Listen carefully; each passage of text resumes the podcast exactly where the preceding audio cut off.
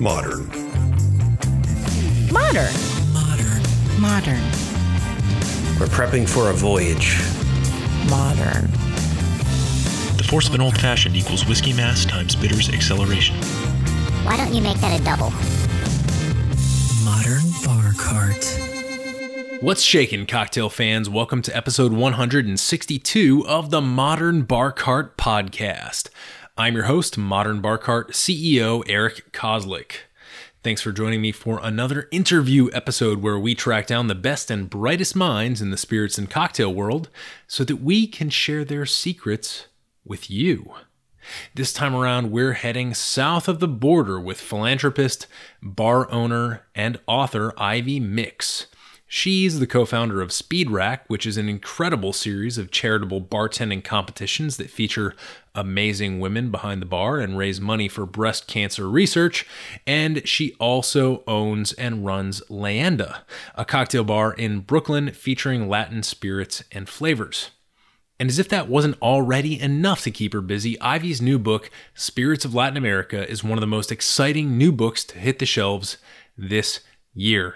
She's here to tell us exactly why we should be so excited about the agave, cane, and grape distillates that dominate Central and South American cocktail culture. But first, let's take a moment and give you the chance to make yourself a drink. This episode's featured cocktail is the Pancho Perico, designed by Leyenda bartender Shannon Ponche and featured in the cane section of Ivy's book. To make it, you'll need one and a quarter ounces of agricole rum, which is a style made from cane juice rather than molasses, three quarters of an ounce of bourbon, one half ounce of manzanilla sherry. Ivy recommends a brand called La Guita, which I can confirm is indeed delicious. One and a quarter ounces of poblano pepper syrup, which I'll cover here in a moment one half ounce of pineapple juice, and three quarters of an ounce of lime juice. Combine all these ingredients in a cocktail shaker with ice, give it a good hearty shake, then strain into a Collins glass over crushed or pebble ice, garnish with a lime wheel, and enjoy. To make that poblano pepper syrup, Ivy recommends destemming 8 poblano peppers but leaving in the seeds for a bit of extra spice. Then juicing those until you have about 2 cups of pepper juice. Mmm, pepper juice, an ingredient that I don't often see behind the bar. Add that to a blender with 1 cup of agave syrup, blend until integrated, then bottle and refrigerate. What I love about the Pancho Perico cocktail is its expert balance of multiple sweeteners and acids. You've got sweet notes from the rum, bourbon, and poblano syrup, acid from the manzanilla sherry and the lime juice, and then the half ounce of pineapple juice that straddles the line between sweet.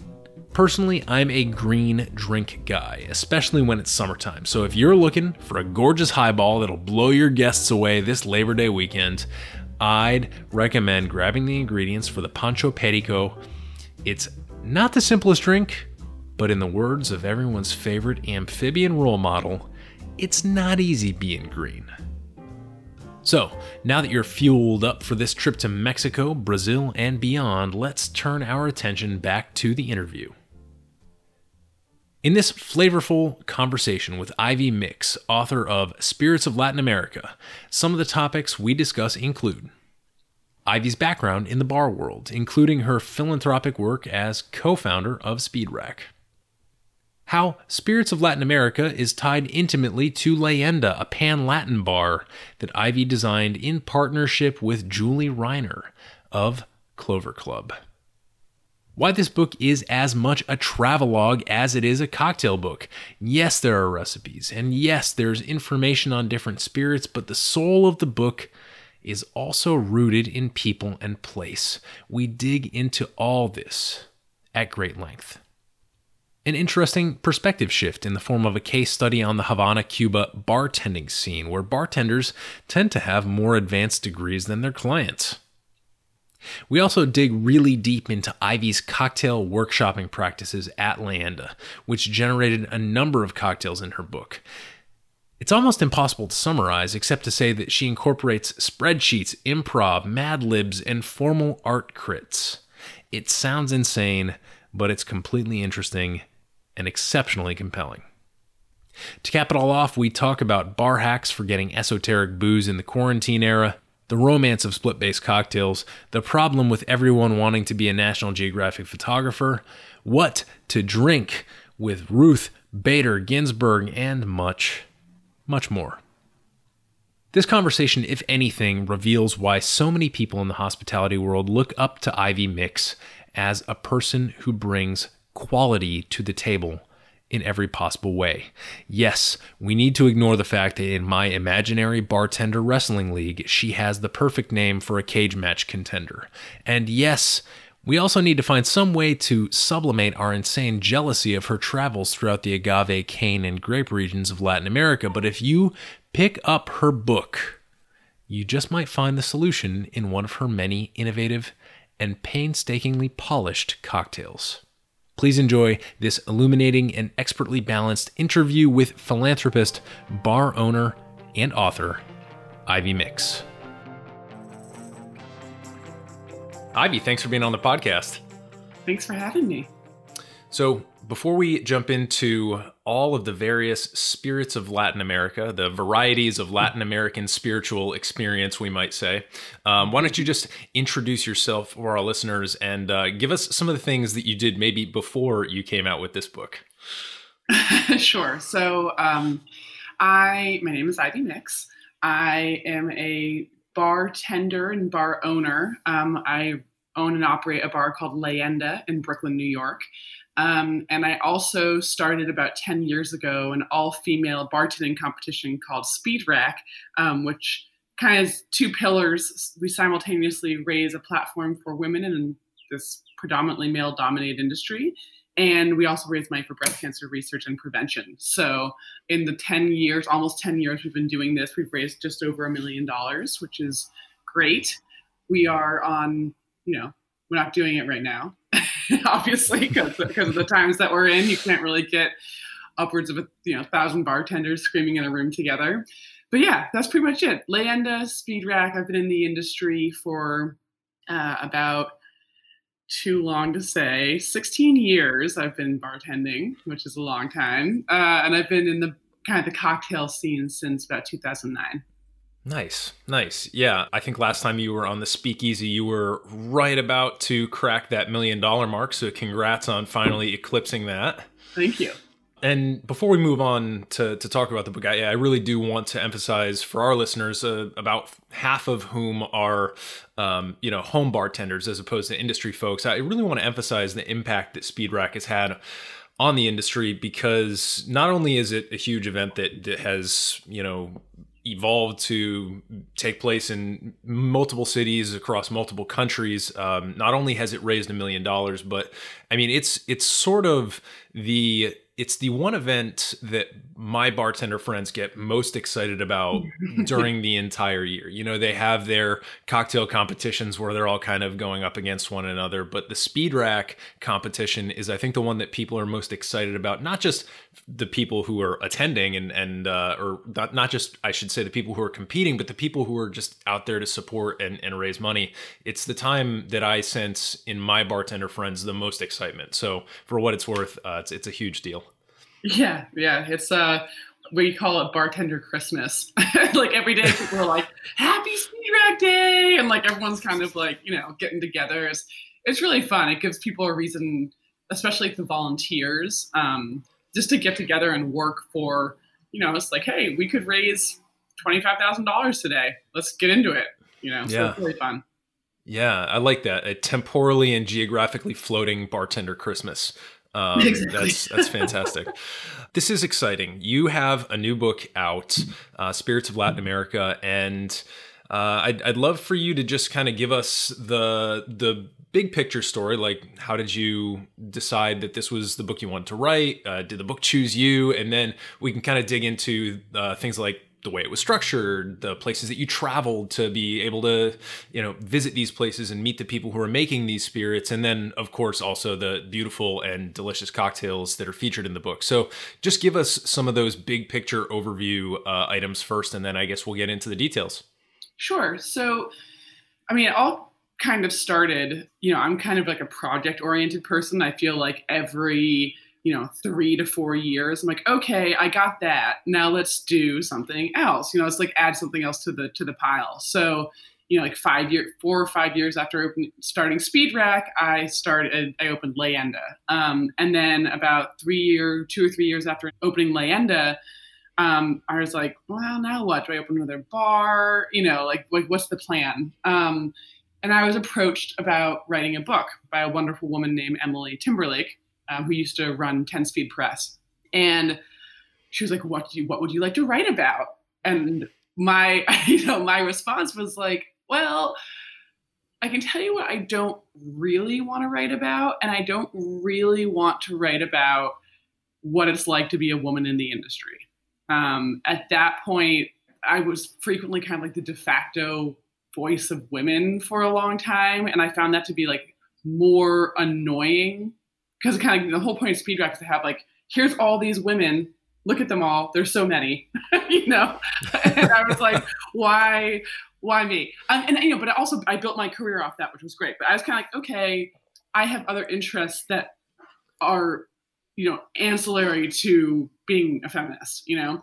So Leyenda, um, the book really goes back to when we opened Leyenda. So we opened Leyenda in 2015 and we opened it in like six months, almost no time. And I partnered with Julie Reiner, who was my boss for many years and mentor. And she asked me, Hey, do you want to open up this bar? It's the same landlord as Clover Club, which is directly across the street where I worked for four years. And she was like, I just want to open up something that's not, you know, not Clover Club, something different. How about we open up a tequila and mezcal bar? Was like, no, I don't really want to open up a tequila and mezcal bar. I've been to so many tequila and mezcal bars, uh, and most of them suck, and most of them are like cultural appropriation rather than cultural celebration. Um, and it's like you know, like Cinco de Mayo, chimichanga, sombrero, you know, burrito. It's like just not really uh, it's not genuine half the time. And I spent a lot of my life um, traveling throughout Latin America. So not just Mexico, but like Central South America, parts of the Caribbean. Um, and even like working at Clover Club, for instance, like whenever we did a new menu and it was time to submit a drink, I very rarely was the whiskey drink submission. You know, I was like the pisco and the cachaça, you know. So I've always been drawn to those flavors in that that part of the world and yeah, so when Julie was like, let's open a bar, I was like, okay, how about we open up pan Latin inspired bar? So not using kind of the, the popularity of agave spirits as a gateway, but then being able to introduce people to these really complex and, and awesome spirits. So when I came to writing the book, I was like, I want to do the same thing. I want to give people knowledge um, that I actually can't find. So the thing that I found that and the reason why I'm really proud about the book is that I there's no book like it. like I couldn't just pick up another book and be like, oh, I'll just read that one and educate myself on this. I had to like steal my cousin. She's a professor, and she gave me her JSTOR login. Remember JSTOR from college? Mm-hmm. So I would like read all these academic anthropological essays about you know agriculture in the new world. I say with air quotes, you know and so that's how we pick that's how i picked the subject of the book. Like okay i can't find this book. I want to write this book um, and i want to really discuss what makes i think these categories of spirits a category beyond what their base material is but based on their geographical location Mm-hmm, mm-hmm. Yeah, it's it's a really fascinating book in in terms of the organizational structure because it is both loose and tight in a number of ways. I mean, it's loose in that if you look at the table of contents, you're like, mm, okay, there's three things here.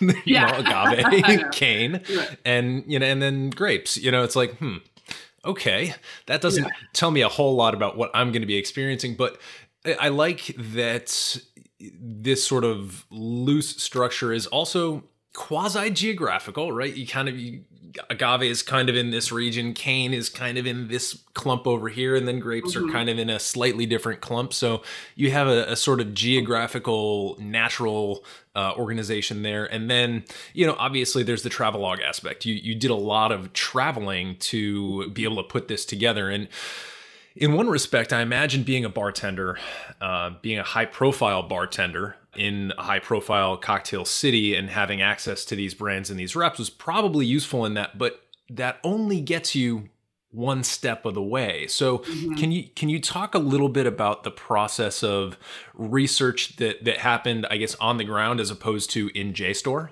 Yeah. yeah. So writing a book, I, I know you've talked to different authors on this podcast, is really hard. And, you know, there were definitely parts where they were like, listen, you're being too esoteric and this is too, like, just you got to not be.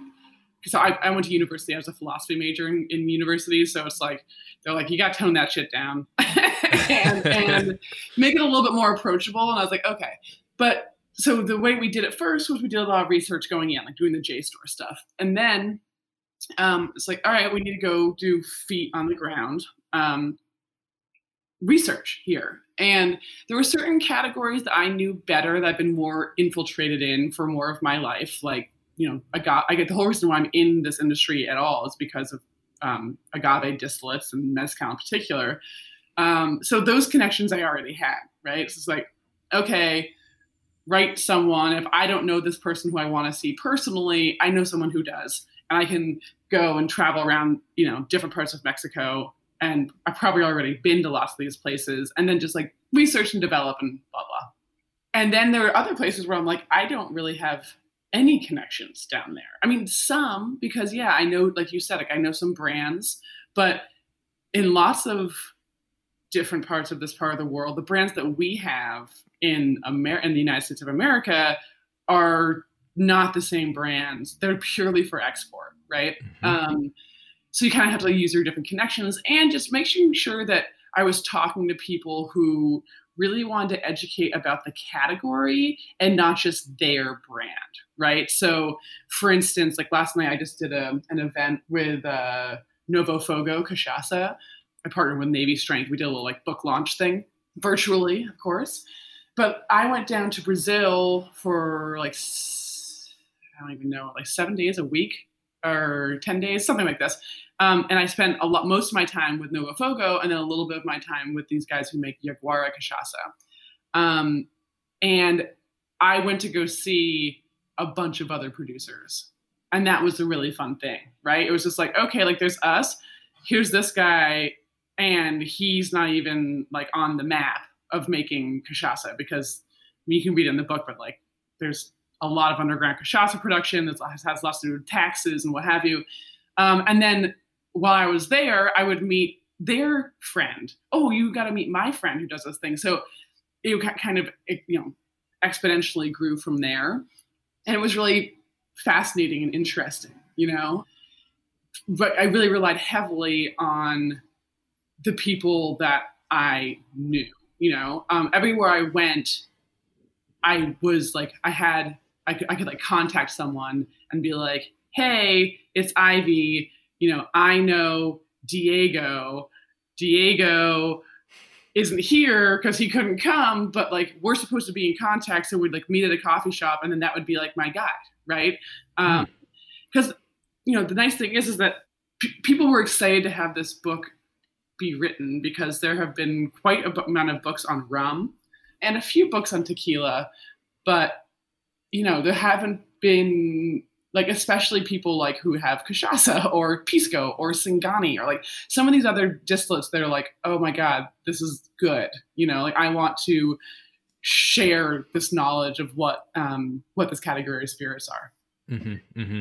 Yeah, it's interesting what you were saying earlier about um, you know having to kind of tone down some of the what some people maybe in the publishing landscape would consider to be esoteric nuances, right? Uh, but you don't don't feel bad because a couple weeks ago I talked about virtue ethics versus utilitarianism in agave farming with Lou Bank and, and Chava from Agave Road Trip. So we like all that stuff here, uh, but but it's um um, you know, one of the things that I like about the book is that kind of interspersed at at kind of smart locations in the book relative to the rest of the narrative that you're telling about the cane, the agave, or the grape, you have these little kind of call out pages where it's like a page or most of a page where mm-hmm. you take a single topic and and a, a book that actually came to mind when I when I saw that move was uh, Sother Teague's I'm just here for the drinks, where he'll kind of mm-hmm. do a similar thing where he'll call out one topic and it's great because it it kind of breaks up the read a little bit. You know, it mm-hmm. gives you a little bit of, of contrast with the rest of, of what's going on. Um, what are some examples of like those little call out things that maybe you learned while you were down there or like the just like little little ways to think about things that you might that might pique our listeners' interest? I don't know if that's a clear question. Yeah, yeah, no, absolutely. Um, I, the first one that comes to my mind uh, is the one that's called Soy Cantinero about the Havana, Cuba Bartenders Association. Um, I had never been to Cuba when I went for the book. Um, I, I, as you can imagine, Cuba is a uh, very interesting country, given its given its history and its communist culture. Um, it's it was totally different than I anticipated it to be. Um, like it's one of those things that, like I think that especially as Americans we like romanticize so heavily Cuba because it's like you can't go there or couldn't go there until recently, and there's a few streets that are really beautiful in Cuba, and a lot of it is just like outright horrible poverty. poverty. Mm. And like like a lot of Latin America had has a decent amount of poverty to it, but Cuba was very. I was like for some reason more struck by it. Um, mm probably also because I was like, come on, socialism, like this is what you're supposed to not do, you know? Um, and when I was there, you know, Havana is also the one place in Latin America that actually has cocktail history. You know, most of the of our Latin American cocktails that we think about, like the pisco sour, is basically a West Coast California cocktail. You know, margarita probably comes from Texas. You know, like all these different things come from uh, different places. So, um, except for Havana, Cuba, who has like, you know, endless. The Hemingway Daiquiri, the Mojito, the Hotel Nacional, you know, da da da da. This goes on and on. Um, mm-hmm. And I went there with Julio, um, who owns uh, La Trova, and we. I went with him, and he's uh, Cuban, and we were talking, and he was like, you know, most people who you see in these bartending positions um, are actually like some of the most educated people in in Cuba. I'm not. I already knew this one when I lived in Guatemala, but Cuba has some of the best doctors in the world. Like their medical program mm-hmm. there is really really good, but because of the way their system works, they don't make any money. So you meet all of these people who were like Julio was an engineer. Uh, you, you know, these people who are doctors. You meet all these people who have like insane degrees who, because you can get tips, can make more money in a day than you can in a week or a month, you know? And I thought that was just so interesting. And there was a great deal of pride uh, in the position and in the work of being a bartender there that I thought was just really awesome because, you know, when I first started doing this, everyone was like, well, what else do you do? Are you like a struggling actress? Are you a struggling,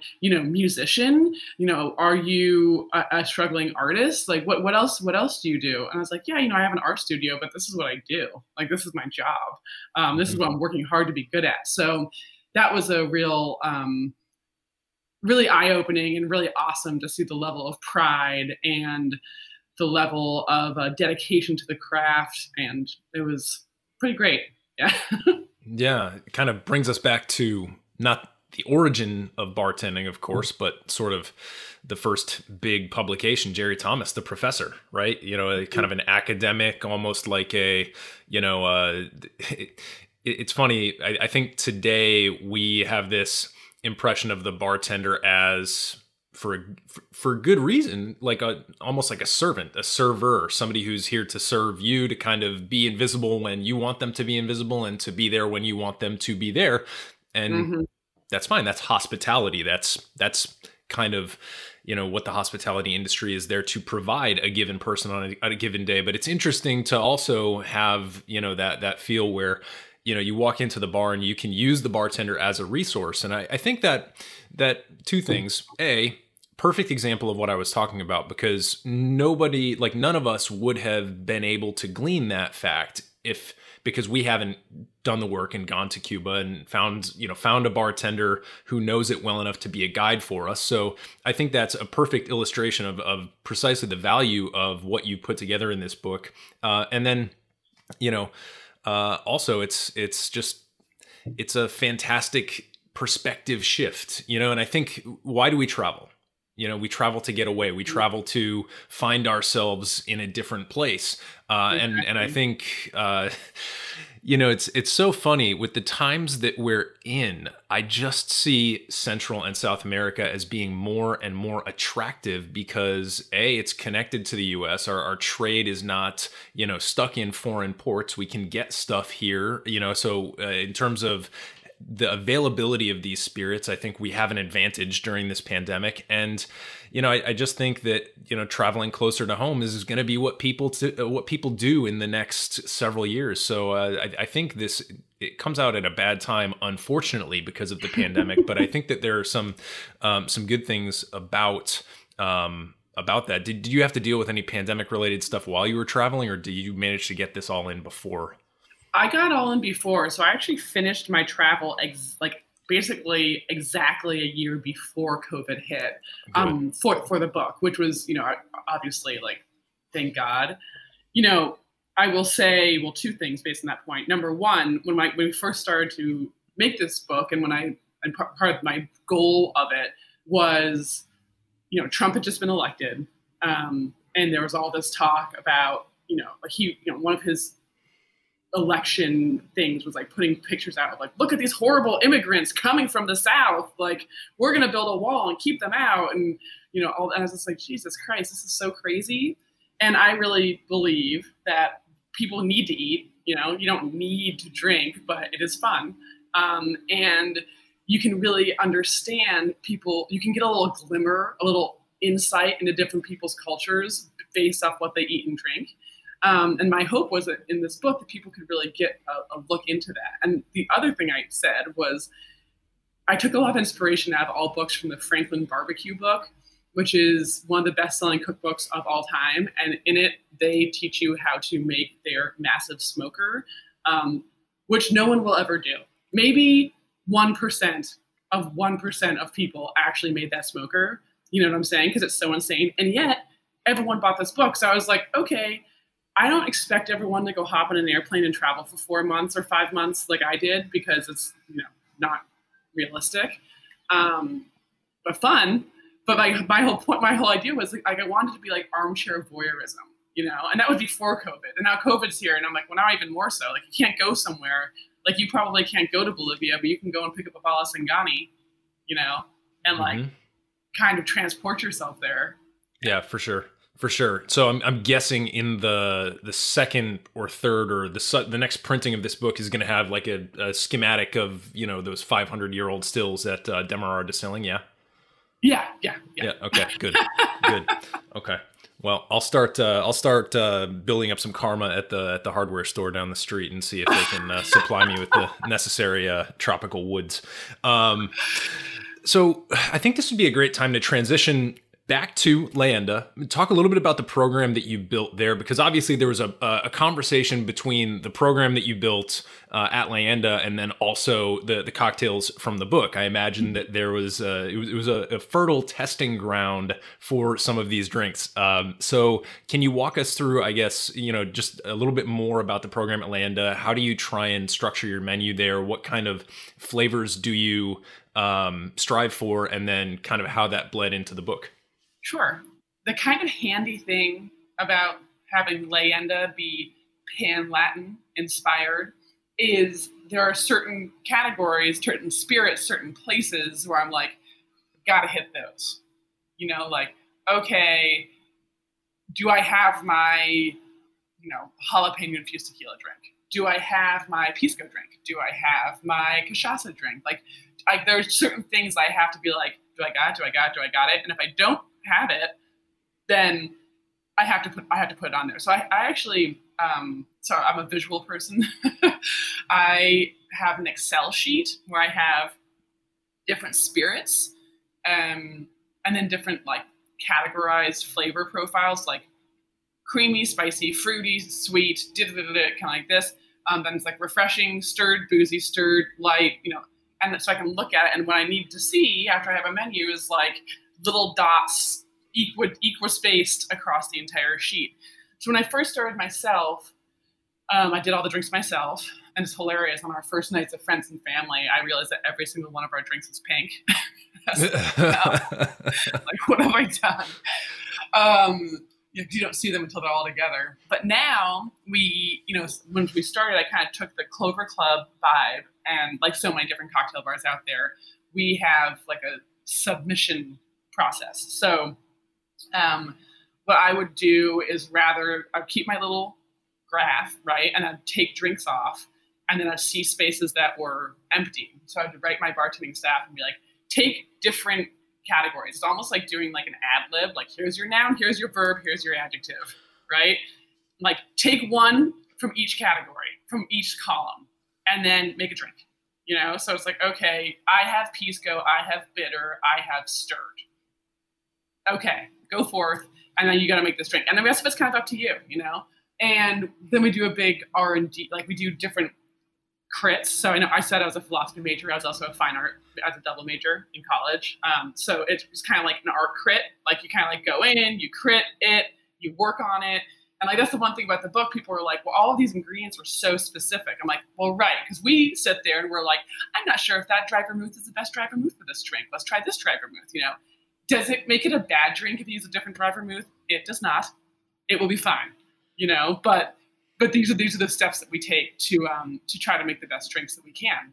Um, and we also opened Leyenda.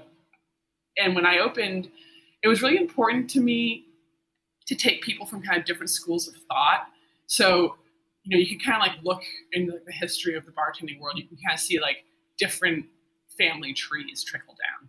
And I didn't want to have people just from the Julie Reiner tree.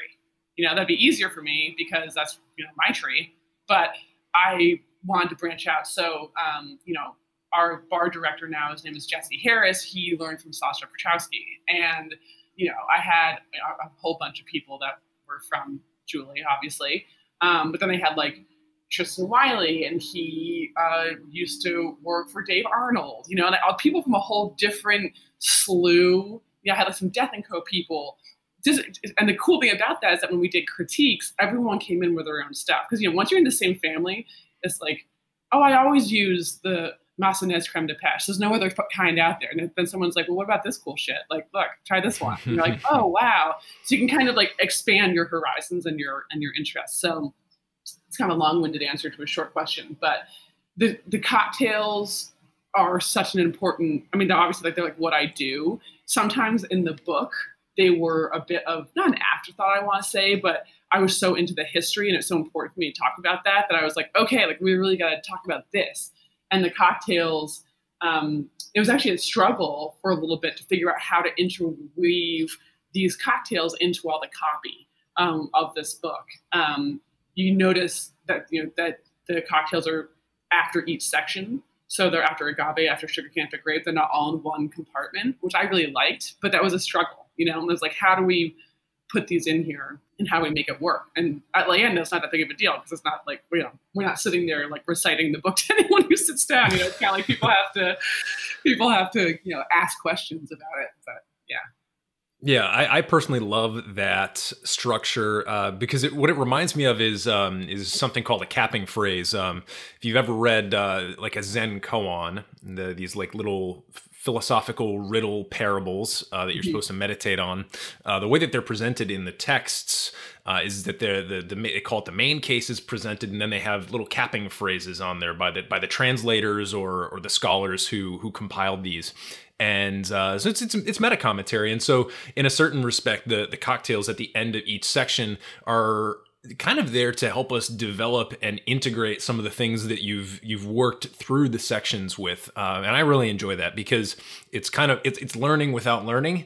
It's like it's like eating a healthy dessert almost. It's because you're getting you're, you're developing your knowledge but it doesn't it just feels like you're making a drink. So i i love Right. that.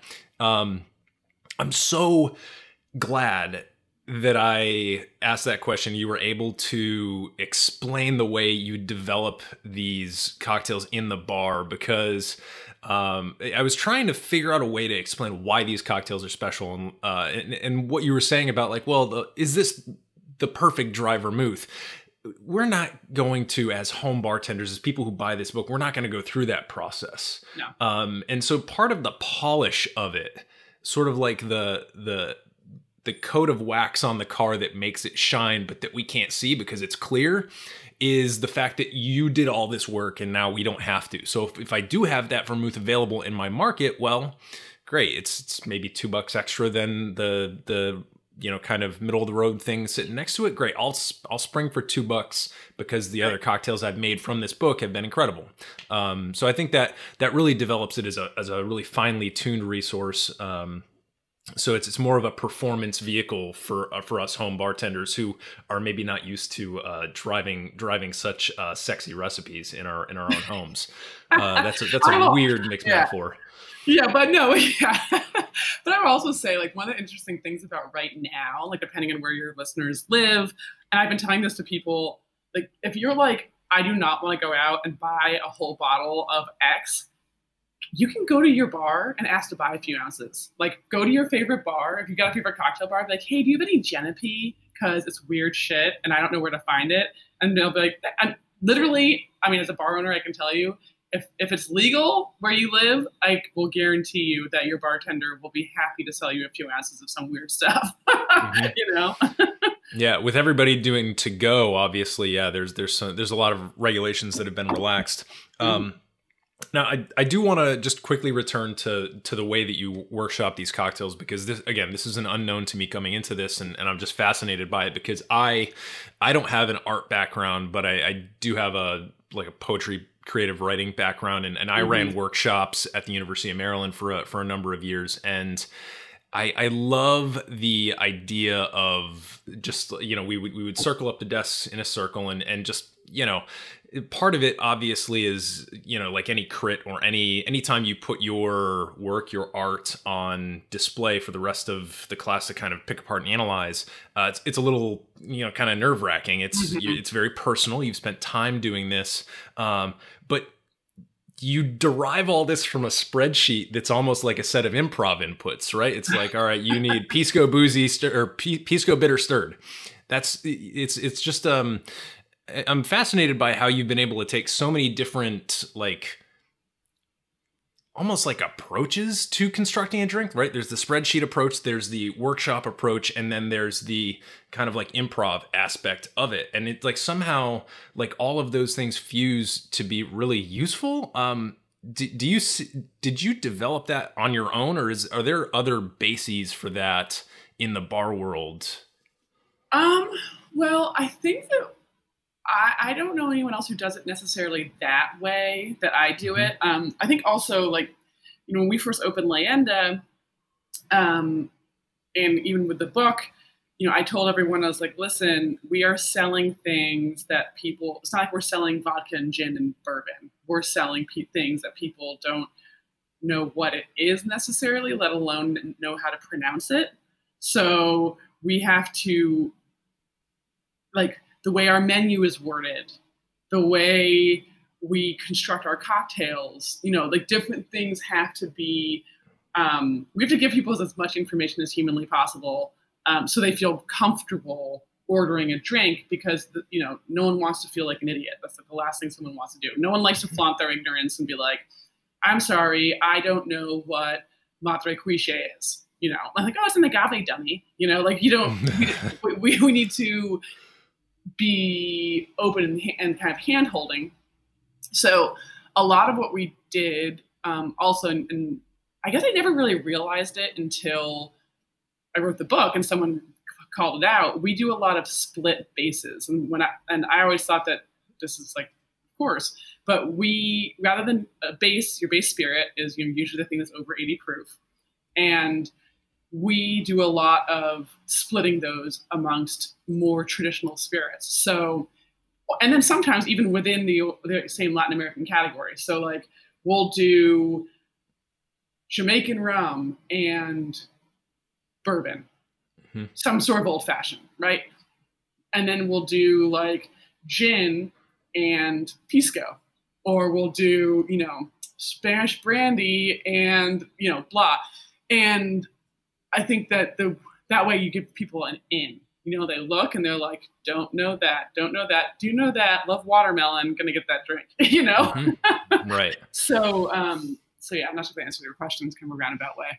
No, it's it, it's um I mean the the process is is really important I think. Um and that's kind of why we take you know a nice a good long time to, to break it down because you know it's a, it's a great book just on on the surface but when you when you really learn like all the little nuances of how it was constructed and why you made the decisions you made I mean it just makes it even better. Um so I guess we'll wrap up the the main portion of the interview here by um asking it you know now that you've had a little bit of time, time to step away, time to consider this as a as a somewhat completed project, even though you know books are sort of never really feel completely done. There's always more to do. Mm-hmm. Promote the book, edit the book, different edition.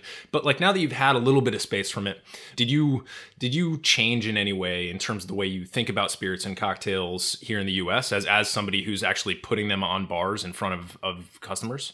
Yes. Um, yeah, for sure. I mean, one thing that I think um, is important is with Latin American spirits, there tends to be this tendency to romanticize the poverty of the people who are making these spirits. So it's like, okay, here's this guy with little chanclas sandals on in the middle of the desert chopping down an agave with his bare hand and putting it on a donkey. And this is so, you know, look how amazing this is. And isn't it so rustic? And and like this would be great on my Instagram feed. And kind of like everyone wants to be a National Geographic photographer.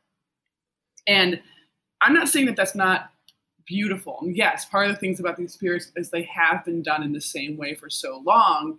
But there are ways to maintain authenticity without having it be at the expense of a great group of people, right? So, you know, lots of these places have been struggling to keep their tradition alive. Um, and it's not like, you know, lots of people are like, yeah, I I could have gone and become like some sort of engineer or something, but I didn't. I stayed in this tiny town and I'm doing my thing. Or, yeah, I went to school, but now I came back to do this. This is my family's tradition and I'm going to keep it alive.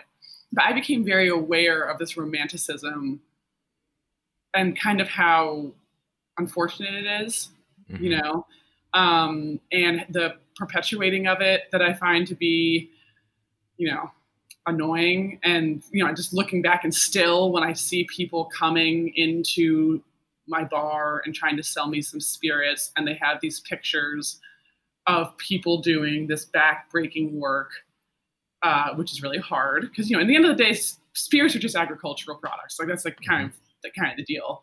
Um, and and they're beautiful photos right? And and, and, and, and it's great but i'm just like okay now here you ask certain questions and you're like, well, like how much is that guy getting paid? Mm-hmm. You know, you know. So I became much more aware. Um, like it's almost like a regret. Like how was I not more aware? You know, before, but definitely becoming more aware of, you know, you sh- we should be paying money for the things that we're drinking. Like these are historical little nuggets that are still available they're very much in danger of being lost because of greed and desire for quantity over quality.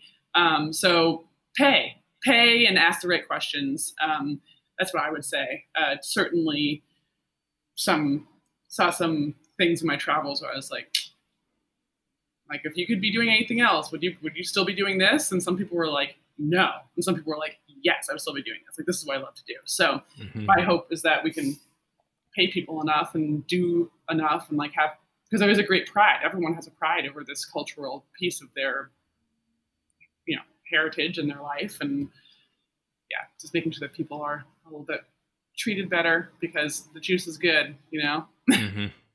Yeah, I, I like that too, and that's you, you know like in a certain in in one respect, that's a tough mindset to try and cultivate because those National Geographic style pictures are just sexy. They're fun to look at. They're they're compelling in a certain way. Um, on the other hand, it's really not all that hard to like kind of flip a switch in your mind and be like, hmm, you know, like if I have the expendable income to drink, well, you know, I should I should have the expendable income to to pay to pay for it a little bit more. It's it, it's weird because we're always looking for a deal, right? We get a dopamine hit when we get a deal. Mhm.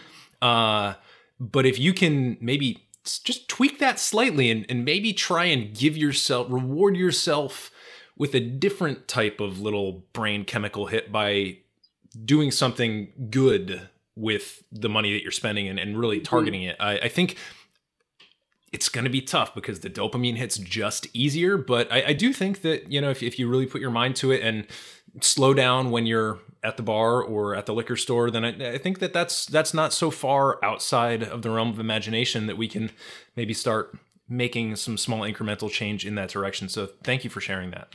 Yeah. Um, before we jump into a few quick lightning rounds here, um, any anything else you want to share with folks about the book? Any any preferred places where they can purchase it? Any any of that? Yeah, well, I mean, you can purchase it through Leyenda. You can purchase it purchase it through my website. Um, you can purchase it through Amazon. Although you know the one person who's made money during COVID is Bezos, so you know, do with your. Do, but it is on sale on Amazon. I will say that, and you know, every time, every time someone buys it on Amazon, it goes up the charts. And you know, part of me is like, buy it on Amazon. The other part of me is like, no, don't. Um, Mhm. But I always say support your local bookstore. Um, my hope is, is that if you live in like I don't know, Chicago or Miami, and you contact your favorite independent bookstore and like, I really want to get this book, maybe they'll pick up three, you know, Mhm. um, and then Mhm. someone else will get it. So, yeah, support local, shop local, and then review it on Amazon, even even though you didn't buy it there. Ah, interesting. Interesting. I like that. That's a good little hack. That's a Yeah. good little hack. All right. Just a couple little lightning round questions. I know that you have a hard out here, so let's uh let's just do a couple here. Um what is your favorite cocktail? And if you don't have a favorite of all time, what's something you've more recently fallen in love with? My favorite cocktail, ironically enough, because it doesn't have a Latin spirit in it, is a Negroni. Um, I love it because it's one of the hardest drinks to completely screw up, but it's also one of the hardest drinks to completely perfect. And like going back to the vermouth question, like which vermouth, which gin, how are you going to do it? What's your proportions? You know, Mm-hmm. um, and I can get in a dive bar, and I can get it in a fancy cocktail bar, and I'll probably be pretty pretty happy with it. true, true. And it's great for split bases, right? yes, yeah, there you go, exactly. All right. If you could have a cocktail with anyone in the world, past or present, who would it be? Where would you go? What would you drink? Just kind of paint us a picture. Uh, I would have a drink with Ruth Bader Ginsburg. I would have a martini with her. I call my I do my martinis not because she's old, but I drink my martinis. I call them grandma style, um, 50-50 with a lemon twist and an olive. Um, And I think I would go to the Carlyle um, in Midtown. All right. Ruth Bader Yeah. Ginsburg. Yeah. Uh, what, and what would she drink? Oh Jesus! But the same. Could you see her drinking a martini? Yeah, I it's- can. or or just like or like an old fashioned. Like let's just like let's just like give her like a big or just like a, a Scotch neat. Mm, ooh, ooh, yeah, I could see that. Like with that, with the bars, one really nice like crystal, crystal rocks Yeah, glass. Yeah, exactly. I like it. Okay, beautiful. Uh, what's an unusual or controversial view or belief that you hold in the spirits and cocktail world? I don't like a dimly lit bar. Hmm. Hate it. Too dark is not good. One of my favorite things about COVID, the only the silver lining is that all of these speakeasies that were like hidden underneath carpets now have to be out in the street and everyone has to find them and it's clearly lit and I can read the menu. Like I'm not like I'm old. I haven't been able to read a menu inside a fancy cocktail bar for in my whole life. So yeah, it's true. It's true. Interesting. um, yeah there's i think that's that's definitely more of a trend now though so it's like it's kind of slowly starting to change there's there, i've been in some really beautiful ones san francisco is a great city for for some some brightly lit cocktail bars um, mm-hmm. even though they do have their you know every city has their fair share of the dens um, and dc mm-hmm. yeah D- dc is starting to like really embrace that really embrace some of the more open air stuff and the the brighter concept so totally. um yeah you know and it, to be honest I don't like being out super late at night. So if I'm if I'm gonna head to a bar for like a nice early happy hour, I like it to to be a place where I can sort of enjoy the golden hour. Uh, same. So I'm, I'm exactly the same way. Like I don't want to mm-hmm. walk out and be like, oh wait, what is it? It's 5 a.m. exactly. Uh, well, Ivy, this has been tremendous. Um, thank you so much for your time, for your expertise, for shedding some light not only on the book itself, but kind of the some of the the really I think, deep and important work that went into putting it together. Um, can you just give our listeners all the ways to um, keep in touch with you in the digital space, social media, website, etc.? Yeah, so it's all really easy. Uh, my website's ivymix.com, um, and on every social media platform, I'm just at ivymix. Um, so that's why I'm pretty the, the most active on Instagram, Twitter, kind of TikTok, no, not at all. right. And uh, Leyenda is L E Y E N D A. Uh, mm-hmm. So that's where folks can check out Leyenda. And um, Ivy, thanks once again for being on the podcast. I really appreciate you having me. Thanks so much.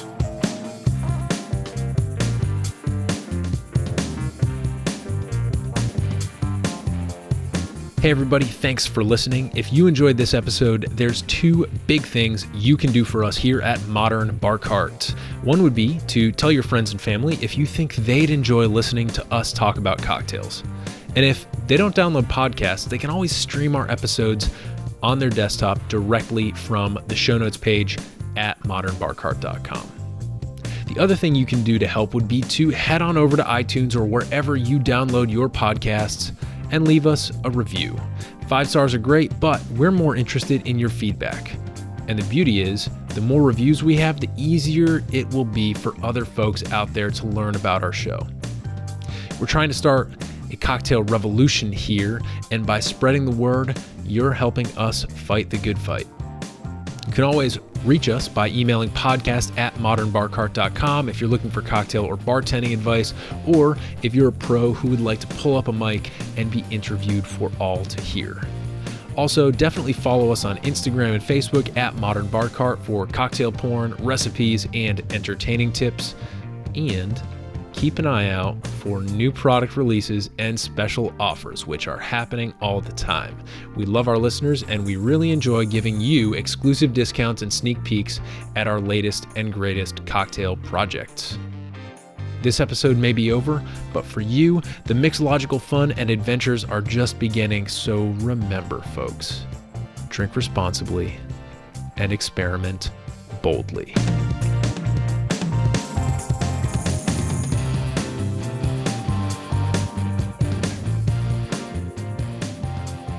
This episode was produced by Edie Frederick, with editing and sound design by Samantha Reed, spirited insights courtesy of Ivy Mix and her new book, Spirits of Latin America, and a little bit of interview magic by yours truly. This has been a Modern Bar Cart production, copyright 2020.